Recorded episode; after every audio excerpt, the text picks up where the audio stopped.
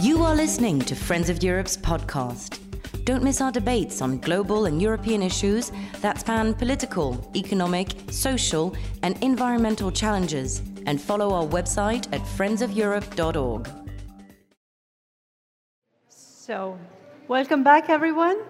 And uh, thank you for coming back. We are going to continue our uh, journey into bits of Africa and Africa's story that we haven't talked about so much so far. Um, in fact, many of the issues we are going to discuss have been tackled uh, in the earlier session. We're going to be talking now about free trade. Uh, Africa has embarked on a, a, a venture of uh, creating a continental free trade area and some of our participants here are quite au fait with it and have some ideas about where to take this discussion further, how the EU can work with this new initiative or standing initiative. We're going to talk about money and funding for some of the plans that we've talked about so far about jobs, and we're also going to come back to the issue of governance. Joining me on the panel are Frank Matsaert, Chief Executive Officer, Trademark East Africa, uh, which is a not for profit company working on growing prosperity in East Africa through trade.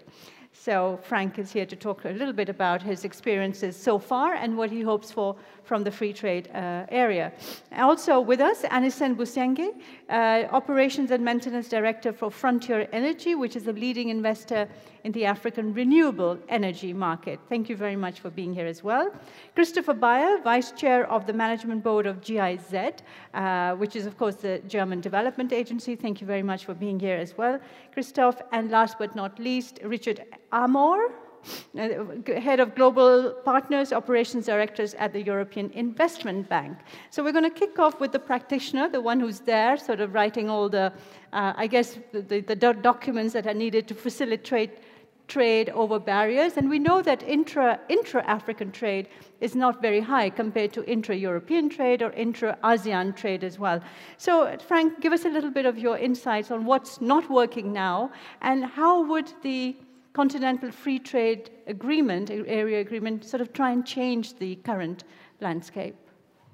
Okay, thanks very much. And, and may I say it's great to be here today. Um, yeah, I, I think, first, first of all, I mean, you know, we, we need to sort of, when we think about sort of EU Africa trade, I think we really need to be clear that it has to be a reciprocal agreement. Okay. And I think that's really quite important where I sit in Kenya, I've been working in Africa um, on and off for 20 years.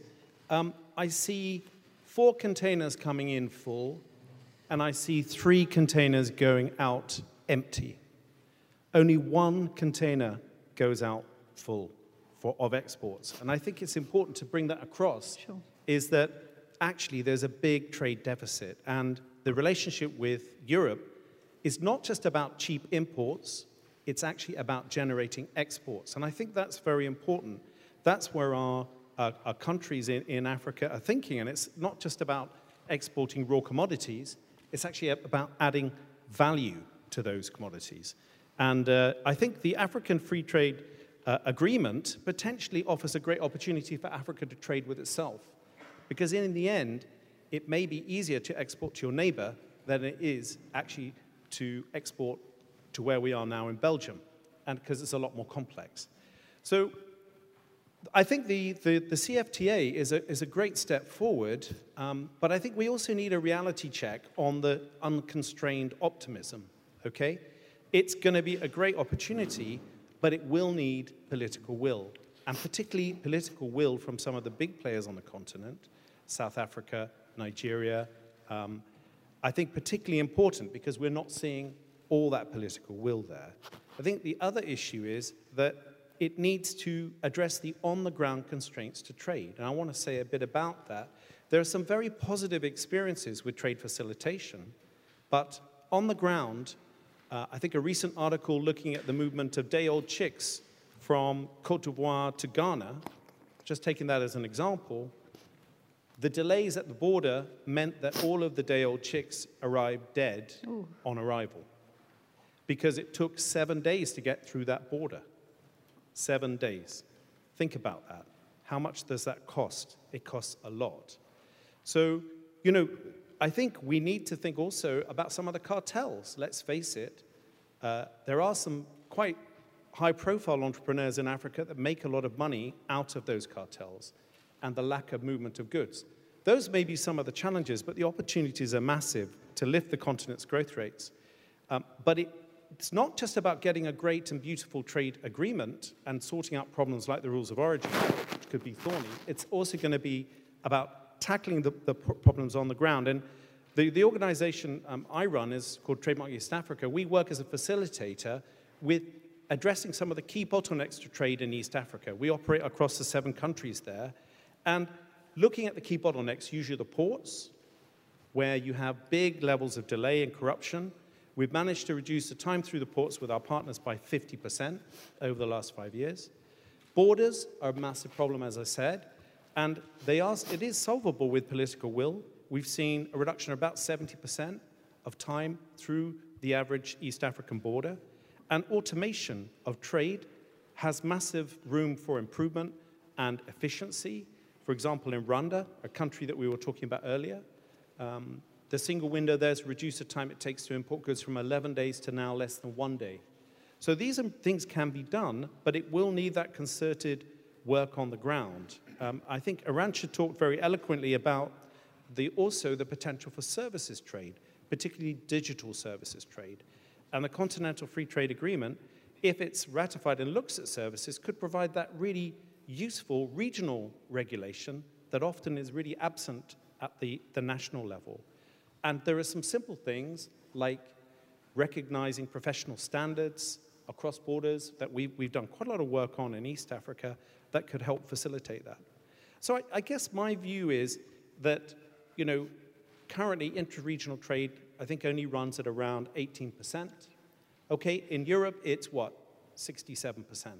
So the big opportunity for Africa is to trade with itself, but also to add value to the exports and create regional value chains that can make a big difference.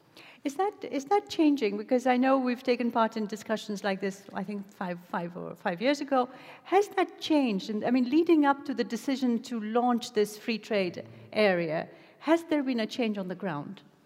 Yeah, there's been a big uh, change on the ground. Um, I, have tried to quote some statistics at you. So, I mean, overall in East Africa, um, we've invested about half a billion. Many others, ITC are very active, many other partners there. Um, the time it takes to move goods around, the high cost of trade, has reduced by 40% since 2010. Okay. So that's a big change. If you think about reducing trade costs in Europe by 40%, what would that do to competitiveness? It would be a massive kick, kicker. So we're now seeing businesses conducting uh, business across East Africa that didn't before. We're beginning to see the emergence of some regional division of labor and value chains, because in many parts of Africa, that's totally absent. Yeah? So uh, there's been, there has been real progress. And I mean, I don't know, the proxy that I look at for our success is how long does it take to move a container from a port to a capital? Very simple statistic. The World Bank uh, produces it every year. You can quibble about the accuracy, but broadly as a proxy, it's not bad. But it's 2010 to get a container from uh, basically Mombasa to Kampala. We were talking about the, the footwear fa- factory earlier that's going to open there, which we're looking forward to.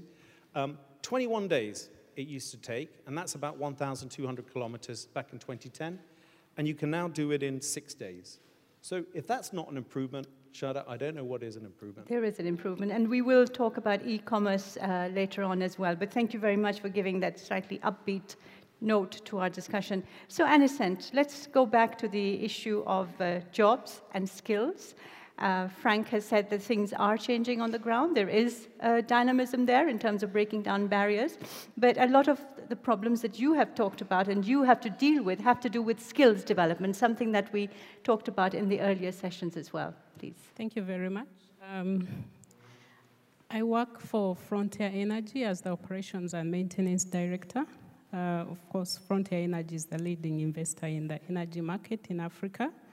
Uh, but specifically, I'm dealing with a Ugandan portfolio where we are focusing on hydropower.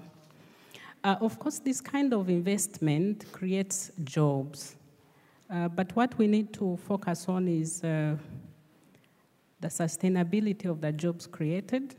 First of all, we need to agree on uh, how we assess the number of jobs that are created. Because if you focus only on the direct jobs, then you will miss the point. Because a hydropower plant, say, employs very few people, but if you assess based on the direct jobs, indirect jobs, and then you look at the induced jobs, which I think make up the biggest percentage of the jobs that are created as part of us, uh, uh, such an investment.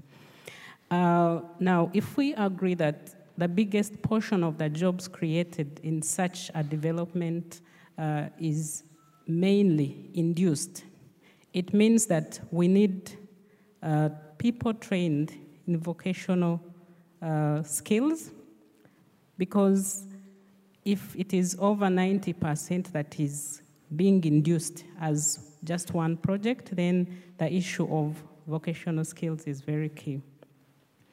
Uh, of course, we have the jobs and we'll create them and we'll have the statistics, but then what about the sustainability? And we need to focus on developing uh, vocational skilling projects that can continue to create um, and empower people to be available to take on these jobs once they are made available. Uh, of course, going back to today's theme, what does Africa want from Europe? Of course, uh, investments, which in the end can create jobs, but in some countries that are in Africa, uh, I will not say that this is relating majorly only in Uganda, specifically Kampala, but in some countries, you find that Europe will bring the investment, create the jobs, but on top of that, export the labor from Europe to do those jobs where they have been created. Of course, the reason they will give is that, ah, no, these people are not trained enough to take on these jobs, which I want to disagree with, uh, because I think we can still do something if we invest into vocational skilling, because the kind of education system that is available in Africa, I would say needs to be um, reinvented to focus more on the skills other than having so many degrees, university degrees. So, still, the question is if we want the sustainability of these jobs created, what can Europe do to ensure that um, we have the well equipped labor to take up that. Thank you. Anderson, can you give me an example uh, of where it should have been done this way? We should have invested in skills and you know sustainability of jobs. But Europe or a project that Europe was involved in didn't do that. Uh, of course, the project that I'm dealing with, uh, we do not have uh, such a challenge, but this is uh, on a wider scale when you look at Africa. For us at Frontier Energy, we have we invest in training and skilling the people, as well as uh, ensure that the people who are trained from the local communities, mainly through the construction phase, they are able and available to take on the jobs that match their skills. So we have uh, been trying to do the matching. Right. Thank you very much. So, Christophe, that brings us nicely to you because uh, you have been working in the field of development, sustainable development, millennium development goals, and you know, as we heard earlier uh, in the session, Africa is changing. So, I was just wondering, from your perspective, GIZ, looking at Africa today, what do you see as the road less traveled, where we can really make a difference, as Arantxa said, co-develop new ideas and new actions? Yeah, thank you very much. Um, uh, first of all, for inviting me because it's a good opportunity to exchange, and um, uh, secondly for the for the question. And um, uh, let me explain a little bit why, uh, as Mr. Nook explained already, we are so much focusing on investment and job creation and so on. And I think there are two reasons for this. The first is if we have a look on the bilan uh, uh, balancing um, the the Millennium Development Goals, we can see that yes, especially sub Saharan Africa was not as successful in addressing um, fundamental development issues like, for example, Asia or um, Latin America. But even in sub Saharan Africa, we have considerable progress in a lot of very important indicators like access to water, like access to health, like child mortality, like um, uh, mother mortality, and so on and so forth. But what we have not um, uh, achieved, our African partners together with their international partners, is really what has been discussed here sustainable, inclusive growth, which is really creating jobs at a scale what is needed. Mm. And I do not want to re uh, repeat the numbers which have been reported already in the first session, but if you have a look on Africa, in average, the growth rates are quite high. So we have quite high growth rates. But this, this growth is not inclusive, is not creating jobs mm. enough, and is not, from the scale, is not enough if you have a look on demography and, and other issues. And um, we have heard already some comments about what is the reaction of Europe and others on the refugee crisis. One good thing is that um, finally, I think, the issue of development and development cooperation uh, is now part of the main political discourse mm -hmm. in our European countries. And this is very important for us. It's, it's really interesting. But now we are asked from everybody, as we had been active in the business since 30, 40, 50 years, so what do we have to do different now? Why, why should we believe that nowadays, if we spend much more money in the, in the sector, we will be successful with this? And it's a difficult question, I have to admit, because uh, it is not true that we did not uh, um, address the right issues before. The question is only what can we be, do differently? And I would like to start with, with, two, with three things and it's all related to jobs and, and, and, um, uh, and I would say inclusive growth. First thing is, um, I think we have much more seriously to directly work together with the private sector. We have really to start with the perception of the private sector. Why do I? Uh, why? What, what are the main factors why I'm not investing in this market? And we have seen in the second um, uh, session of, of this uh, event that there is a potential. If it, it's urbanization, it's, um, uh, it's, it's energy, it's, um, it's services, ICT and others, there is a high potential. But why is there so less investment in it? And I think um, we have to be more focused on, on the cooperation with the private sector. And it's funny that I'm saying this, is GIZ is working very closely directly with the private sector.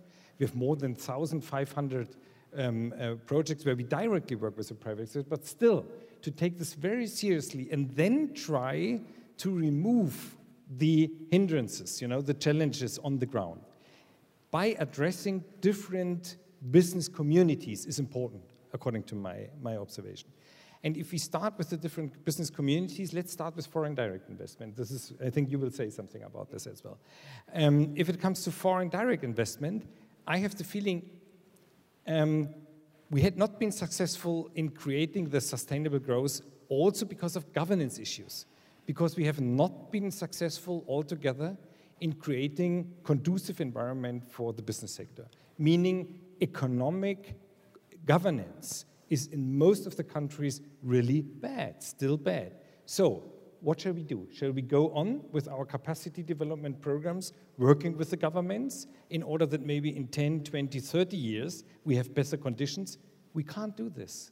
We have really um, we have a time pressure, yeah. and we have a pressure because there are so many young people who, who, who are really um, dependent from the jobs. So what I would say is, if it comes to the foreign direct investment, we need situations where we can really um, uh, uh, contribute to a conducive environment, even if it's not the case in the whole country. And this is the idea of the free trade zones or special economic zones right. or whatever you want to uh, call it, clusters or whatever. I think foreign direct investors need such an environment because they can't wait until the red tapes and other issues are, are going to be. We know from our experiences right that these special zones have their advantages and disadvantages. What we need is, and I'm totally with you, what we need is to increase the local content. So we need the linkages mm -hmm. between the special zones and the, environment, the other environment of the enterprises. And I totally agree with you. We have to avoid that labor is uh, uh is, is, is uh, uh, exported. exported. to the countries. Right. So what we did, I give you one example where we as GIZ, we tried to increase local content on the labor market, and it was very successful. We once got a commission from the Ethiopian government to build 10 universities all over the country, in all places, in the regions everywhere. And we did this, but not by taking an international construction enterprise or a German one and given an order, and then they built the 10 uh, universities, but we did it by concentrating on the local labor market. We developed the skills, we, we, we, we supported small and medium scale industries in order that they, that they are able to serve this new market. And we created with this, I would say, 700,000 jobs and uh, a lot of small scale um, companies which right. can now serve the African market in general, not mm. only in mm. Ethiopia. And I think this is what you said. Because what is important is yes, we do a lot also as Germany for skills development, but um, you need not only the supply, you need the demand side. And the demand side are the investments. Two last points very quickly. Right. A second business community you have to address is the African Uh, uh, small and medium enterprises. And there it starts already to become more difficult because there I'm back to the issue of access to finance, conducive environment, one-stop shop, and etc. We know from our experiences what businesses are uh, needing, and it is difficult because it's a huge task. And the last business community is in the informal sector. And we heard it from Mr. Noke, I agree, maybe 80% um, of, of, of, um, uh, of, economic development is happening in the, in the informal, informal market. So, uh, in the informal sector. So, what, what shall we do there? Mm. And there, I think, especially if it comes to the poorer sector of the informal market, I think we have also to discuss about social security.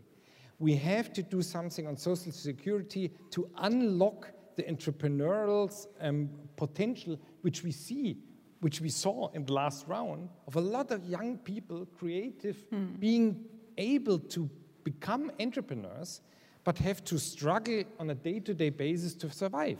How shall they have time for skills development and for other things which make them to entrepreneurs if they don't have this? So, this mm. last sector is very much linked with social security, and we have to work on this as well. Mm. Sorry, I was a little bit long. No, but you were also connecting all the dots, and it comes into one virtuous circle where you change one uh, factor and the, and, and, and the change then travels across. Thank you very much, Christoph. I'm sure there will be questions from the floor for you on some of the issues you've raised. Let's turn to Richard. And Richard, we've been talking quite a lot about private sector throughout. You know, ODA, uh, official development assistance, is obviously not enough. If you're going to get the SDGs, you need to involve the private sector. The terms have to be right, obviously. Um, and, and, and so I was just wondering from the EIB's point of view, you have an external investment plan, you're involved in many projects in, in Africa. What have you learned and what are you doing which is slightly different from the past? Uh, firstly, thank you very much. Uh, it's a great pleasure to be here. Actually, from, for the EIB, we're celebrating a big birthday this year, so we're, we're 60 this year. Um, but what's very interesting is, thank you. But what, what's very interesting is, is our first operation in Africa was just five years after our foundation. So we actually have uh, 55 years of experience of working with our African partners on operations and projects in Africa. Now, what we're talking today, we've heard so much about jobs and growth, and, and that's actually really the, the heart of the, the greatest challenges that we're all facing in, in, in our development community and that, that we're here today. And what was interesting we were talking about was that it's uh, Uh, what is changing from the Millennium Development Goals to Sustainable Development Goals is this idea that public funds and grants are never going to be enough. They won't be enough to bridge that two, two and a half trillion euros of annual investment that is required to meet the Sustainable Development Goals. So, so how do you bridge that gap? And certainly from the EIB's perspective and the way that we, we're looking at this challenge is it's all about crowding in private sector finance. So this is you know, making sure that, uh, that, uh, that, that, that, new areas and new people can be part of, of working and developing in Africa. So, for example, for, for, for the EIB, about two thirds of our recent activity in Africa was targeted at the private sector. But what is very clear is, is the challenges in the future, what is being missed, And here it's, it's, it's institutional investors, it's pension funds, it's the capital markets. And how do we engage with these actors who haven't traditionally been able to get comfortable with the risks associated with doing projects in Africa? How do we bring them along? How do we get them involved? And how do we get them doing these projects and, and, and, and being the new actors and the new catalysts for development in Africa? So I think what's interesting as part of that discussion actually is, is, is the Commission's great new flagship of the External Investment Plan, uh, uh to which the EIB is, is very committed to. Um, I think actually what's interesting about the External Investment Plan is that it, it actually it, it takes some of the, the, the, lessons learned from what we were doing inside the EU under EFSI, the, uh, the Fund for Strategic Investments, and then applies them to outside of the EU and these three pillars of interaction and intervention that will bring in the private sector. So it's, it's a guarantee that will allow actors like ourselves to offer products and offer um, structures that innovative financial structures that weren't previously available. It's new access to blending, so it's technical assistance and, and, and capacity building and building uh, on the ground, as we say, sustainable jobs in Africa. And it's also, and I think this is key, is its, its focused policy dialogue. EIB is not necessarily involved so much on the, on the policy making side, but what we see from, from EFSI inside the EU is, is a successful catalyst for mobilization of invest, investment needs policy dialogue at the highest level in order to allow institutional investors and, and, and the private sector to be comfortable in taking the risks in, in operating in an environment.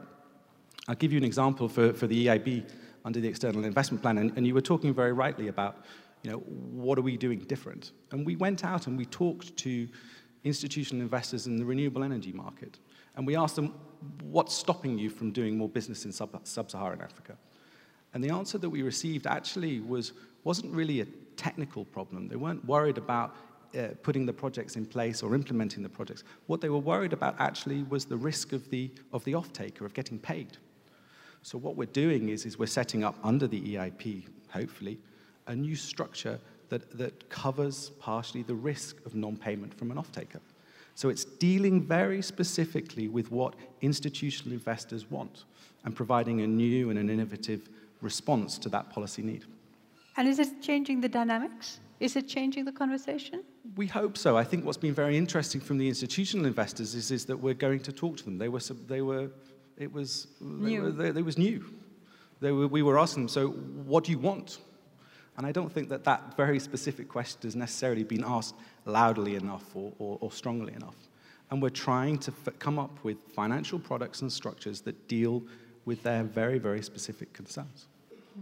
Thank I, you. Yeah, go on. Um, I just wanted to round up one thing because I was also sure. in, in, in, in, in Lomé, in, in, in Togo last week. And I, just come with a couple of the things that were mentioned on the, on the panel before, and I wanted to just give some views and feedback on that. And uh, what struck me one was, was the positivity and ambition of the ACP states. They're ready for the post-2020 world, and, and they're just they're looking for support. That was very clear. But on, on the specifically on, on, on the free trade areas, the, the same things that we're hearing, it was boosting intra-African trade, boosting African value chains, indigenous growth. And what they were also looking for was diversification of African businesses. They've seen what happened in, in the EU under the single market, uh, and they want that themselves. Hmm. And I thought that was a very interesting dynamic. It is indeed. Uh, how, long, uh, how long is it going to take to actually get the vision uh, into reality on the uh, continental free trade area? How long is it going to take? I mean, Frank, you can tell me. Well, I, I think uh, it's, it's not going to happen overnight. I, I, I think uh, if you look at the trade agreement itself, um, it's going to take a while to agree, um, basically, particularly the formula on the rules of origin, just to move goods around. Right. So, you know, I, I think we, we're, we're really talking about a, a five to 10 year time horizon, I'm afraid. And then, you know, the kind of bottlenecks that I was talking about on the ground, there's a lot of political will, but it needs to be harnessed. Um, it's fine to talk at a, a big conference about, um, for example, stopping problems between, okay, let's just use that example again, Ghana and Cote d'Ivoire. but actually getting the customs officials at the border to change their, their mindsets and behavior is, is, is another thing. So I, I think it's going to take a while for that to permeate down. But maybe, maybe I, I, I just also want to just comment on one thing that, that you said, Christoph, which is really about you know, FDI and related to that, that free, you know, the continental free trade area. Because I, I do really think you're right. You've got a good point that you can't, you know, it's going to take a long time to get the, the, the environment completely perfect. What we need to do is take small steps to get big gains right. in place quickly. Mm-hmm. And I think that does mean looking at industrial cluster development and trying to create a much more streamlined uh, trade facilitation and, and, and basically investment climate in those areas so that we can capitalize. And, and I, I also agree with you about the local content. I, you know, I, I think, um, I don't know, I came across this term the other day, which I thought was very un- interesting subconscious bias. Subconscious bias is an interesting thing. You, you're sort of biased against something, even though you don't quite recognize why. And, you know, my board chair is a Tanzanian entrepreneur, and he was complaining about the Tanzanian mining industry importing everything, even uniforms. Mm-hmm. So the subconscious bias from that mining company was to import because why? It was easy. They knew they could get a supplier in Europe to get the protective clothing to protect the workers. No issue. They could, you know, it was easy. But the fact is, it was wrong. And actually, it takes quite a policy step to actually force particularly foreign investors, to take that step, to then actually develop the local uh, linkages. And I actually think these, yeah. this sort of industrial zone approach um, or cluster approach could be very useful in making that happen quicker because it's going to take a while right. for us to realize all of this across the continent. Right. Let me take uh, the pulse in the room on that issue of uh, special export zones and clusters uh, as catalysts. I was just wondering how many of you think it's a good idea to pursue uh, in Africa? Can I see a show of hands? How many think this is a good idea? Good idea. Well, you have a lot of convincing to do because not many people in this room think. And I just wonder why that is. But let me, let me take a few questions from the, from the floor and, and get some insights and maybe, maybe some uh, ideas for you to take home as well. So, can I see a show of hands? I see one lady putting her hand up. I see two.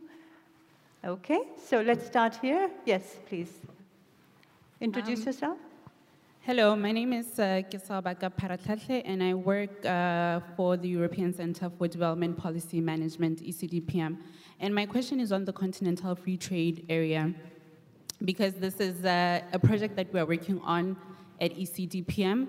I want to know um, whether you think that this agreement will actually see the light of day and move from just being an ambitious um, agreement to actually being implemented. And uh, as you've seen, uh, the regional hegemons such as South Africa hasn't signed, hasn't even signed the Free Movement of People Protocol. We ha- we've seen the, the, the, Nigerian president pulling out of the Kigali summit at the last minute. Nigeria hasn't signed. So, what do you think are some of the fears of these, um, of these leaders for these, for these uh, regional hegemons in their own ranks?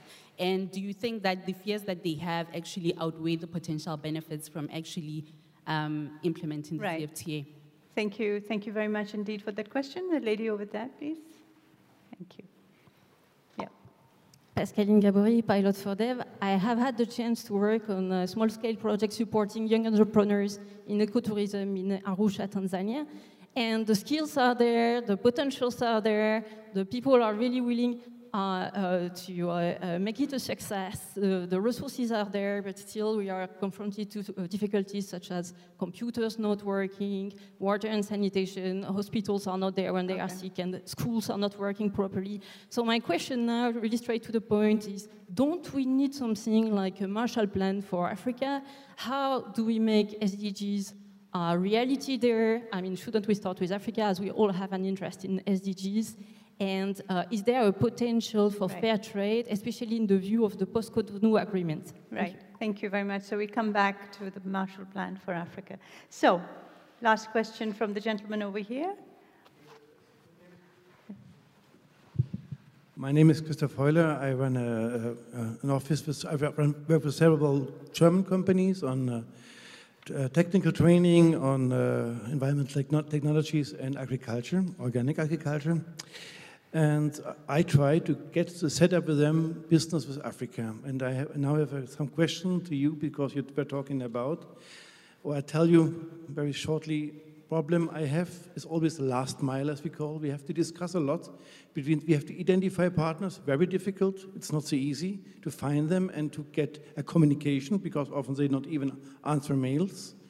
I need also in a lot of business, I, if I want or if I like it or not, I have to deal with the government especially if I come on environmental technologies uh, or education. And then I need access to the government, also a very difficult question. And then again, when, I want, when I'm in touch with the people, it can help. Can, so usually, the typical question is, yes, we want to work with you, but you have to bring the money. And then, because sometimes it, and the companies, they don't want to invest usually, they want to stop with right. some money.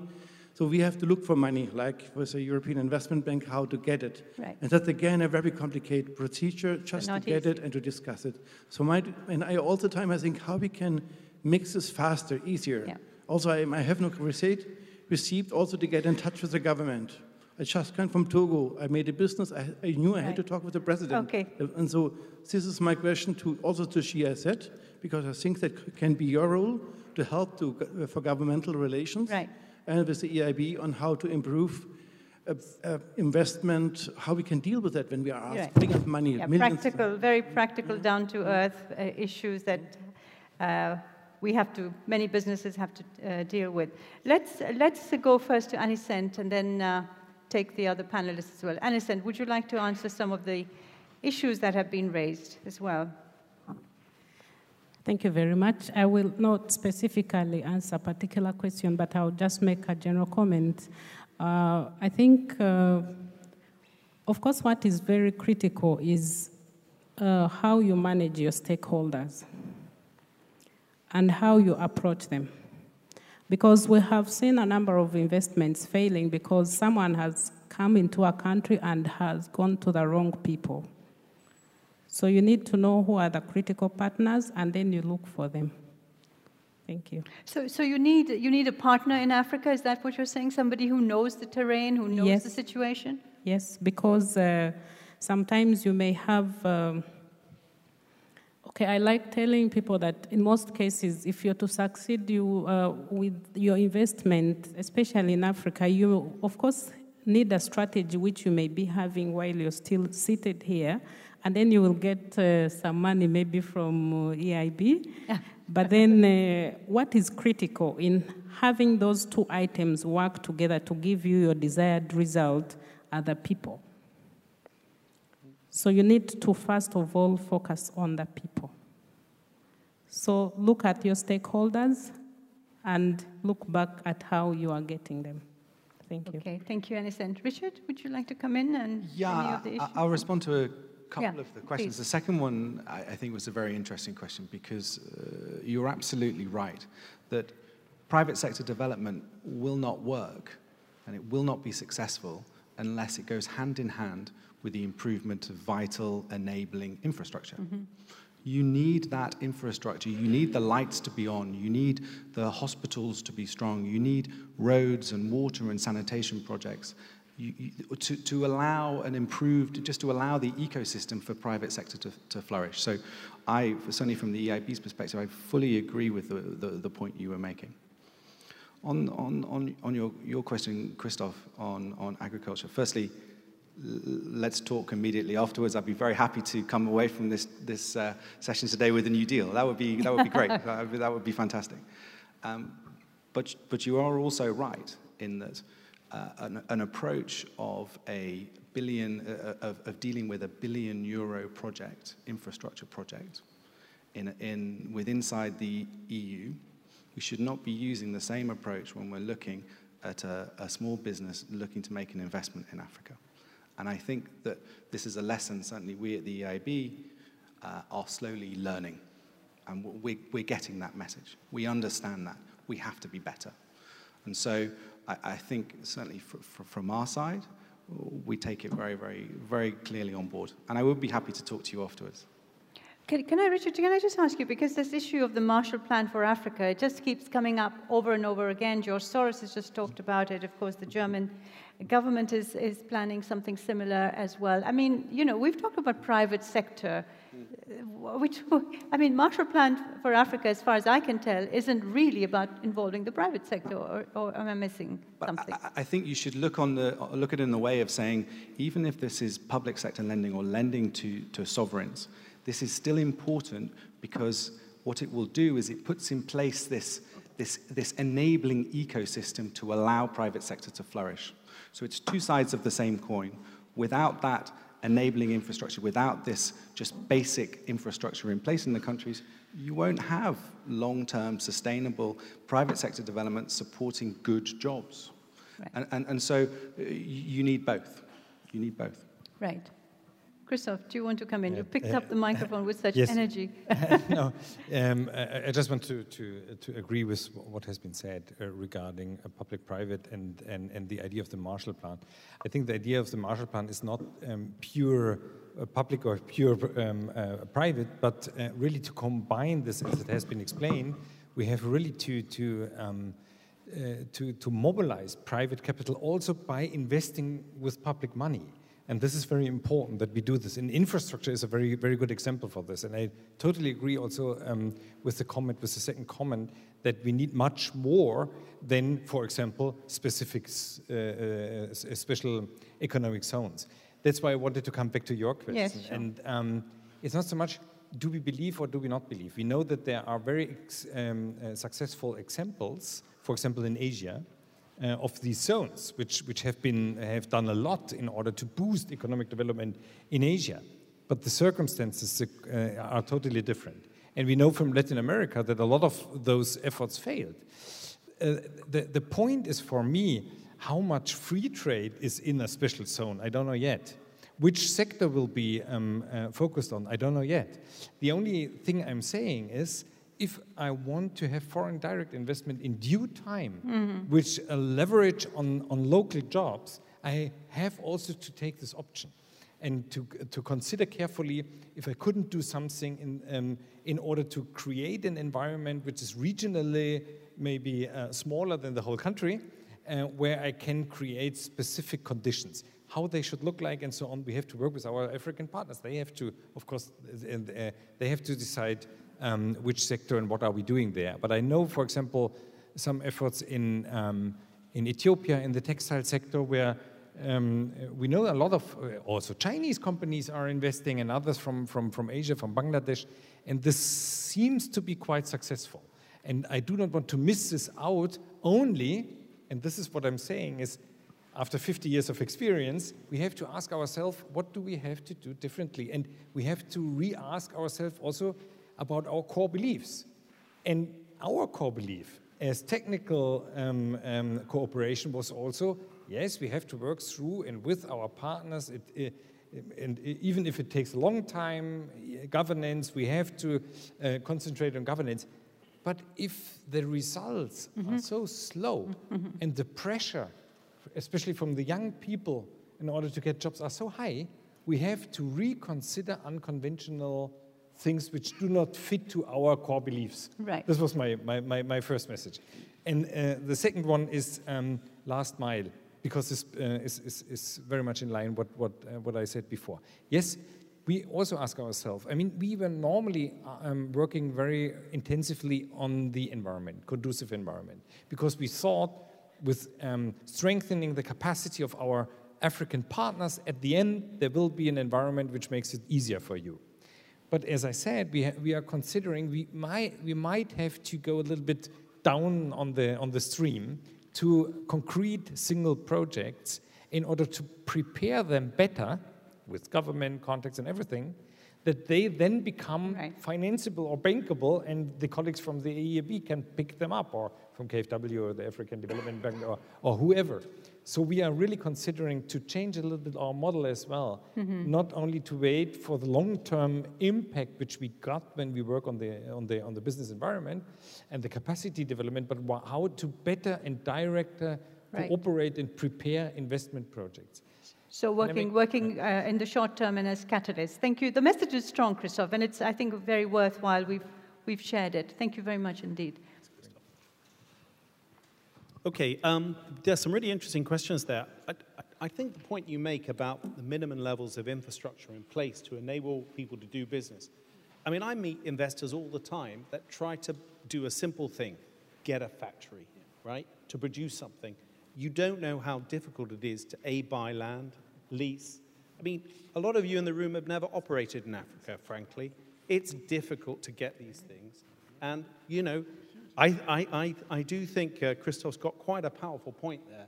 Um, but you know what we need to do is make sure that if these things, uh, the, this basic guarantee, power, for example, and infrastructure in place, actually, you know, it has to have backward linkages into the real economy and into also linking up with, with uh, you know, the informal sector. But I think the bigger picture as well is that a lot of jobs are relocating out of Asia because of labor cost escalation. Mm-hmm. And the big picture is before those jobs are automated, Africa has a chance to get them and to attract them. And I think really this is what you're talking to, Christoph, is we don't have the luxury of time. A lot of those jobs could easily disappear within a 10-year time horizon because of automation. So um, I, th- I think this is important just about this Marshall Plan, I think it's very important that anything that is put forward for, Afri- for Africa is owned by Africa. And I, I, just think that's a very important point. Wouldn't it be great to have an Ibrahim plan for Africa? Ibrahim has many plans for anyway, Africa. You, take my, you that's take, not you lacking. take my point. I think it's quite important to have a high level of ownership because without that ownership, any plan won't be implemented. Um, and and the question about the uh, CFTA, will it see the light of day? It's an interesting question. I mean, I think it's interesting if you look at the, the tripartite free trade area, a lot of people haven't spoken about that today. That's looking to link up COMESA, SADC, and the East African community. Actually, it has churned on and is moving now to, to resolution. It's taken about 10 years to get to that point, but it does look like it's something that is implementable. Um, and, and I think that'll probably happen to the CFTA. I mean, I think Nigeria and South Africa have specific concerns. And in Nigeria, there are many entrepreneurs who are making money out of protectionism. Mm. Uh, I don't want to name them publicly, but they are. And they may not be the, the they hold a lot of influence with the current government. Um, I think in South Africa, the Ramaphosa has taken over, and people are very concerned about, uh, about jobs. Uh, it's what we've talked about. But South Africa exports and trades completely different things than Nigeria does. And the potential for trade is actually huge. And I think really the point to, I think to, to bring across is that, that those countries need to understand those benefits. You, you asked in the questions, do the fears outweigh the benefits? Generally, most people think actually the benefits do outweigh the potential right. losses. But there will be adjustments, and that needs to be thought through because all of this is political as well as economic. And I think, you know, that is really the point, is those two huge economies in Africa need to be brought over.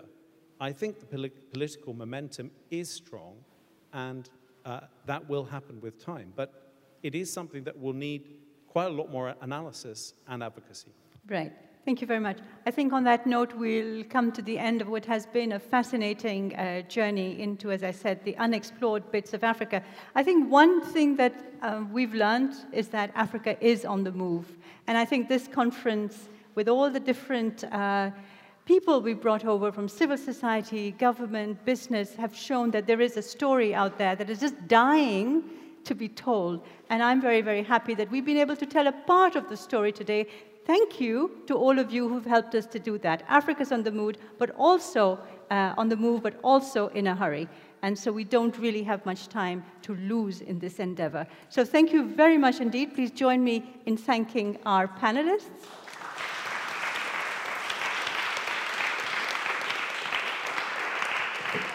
Thank you very much indeed for your questions and your participation. It's been a long, hot day, uh, but thank you very much for being there. And we are being compensated now. We will have our reward. There will be refreshments outside. Thank you very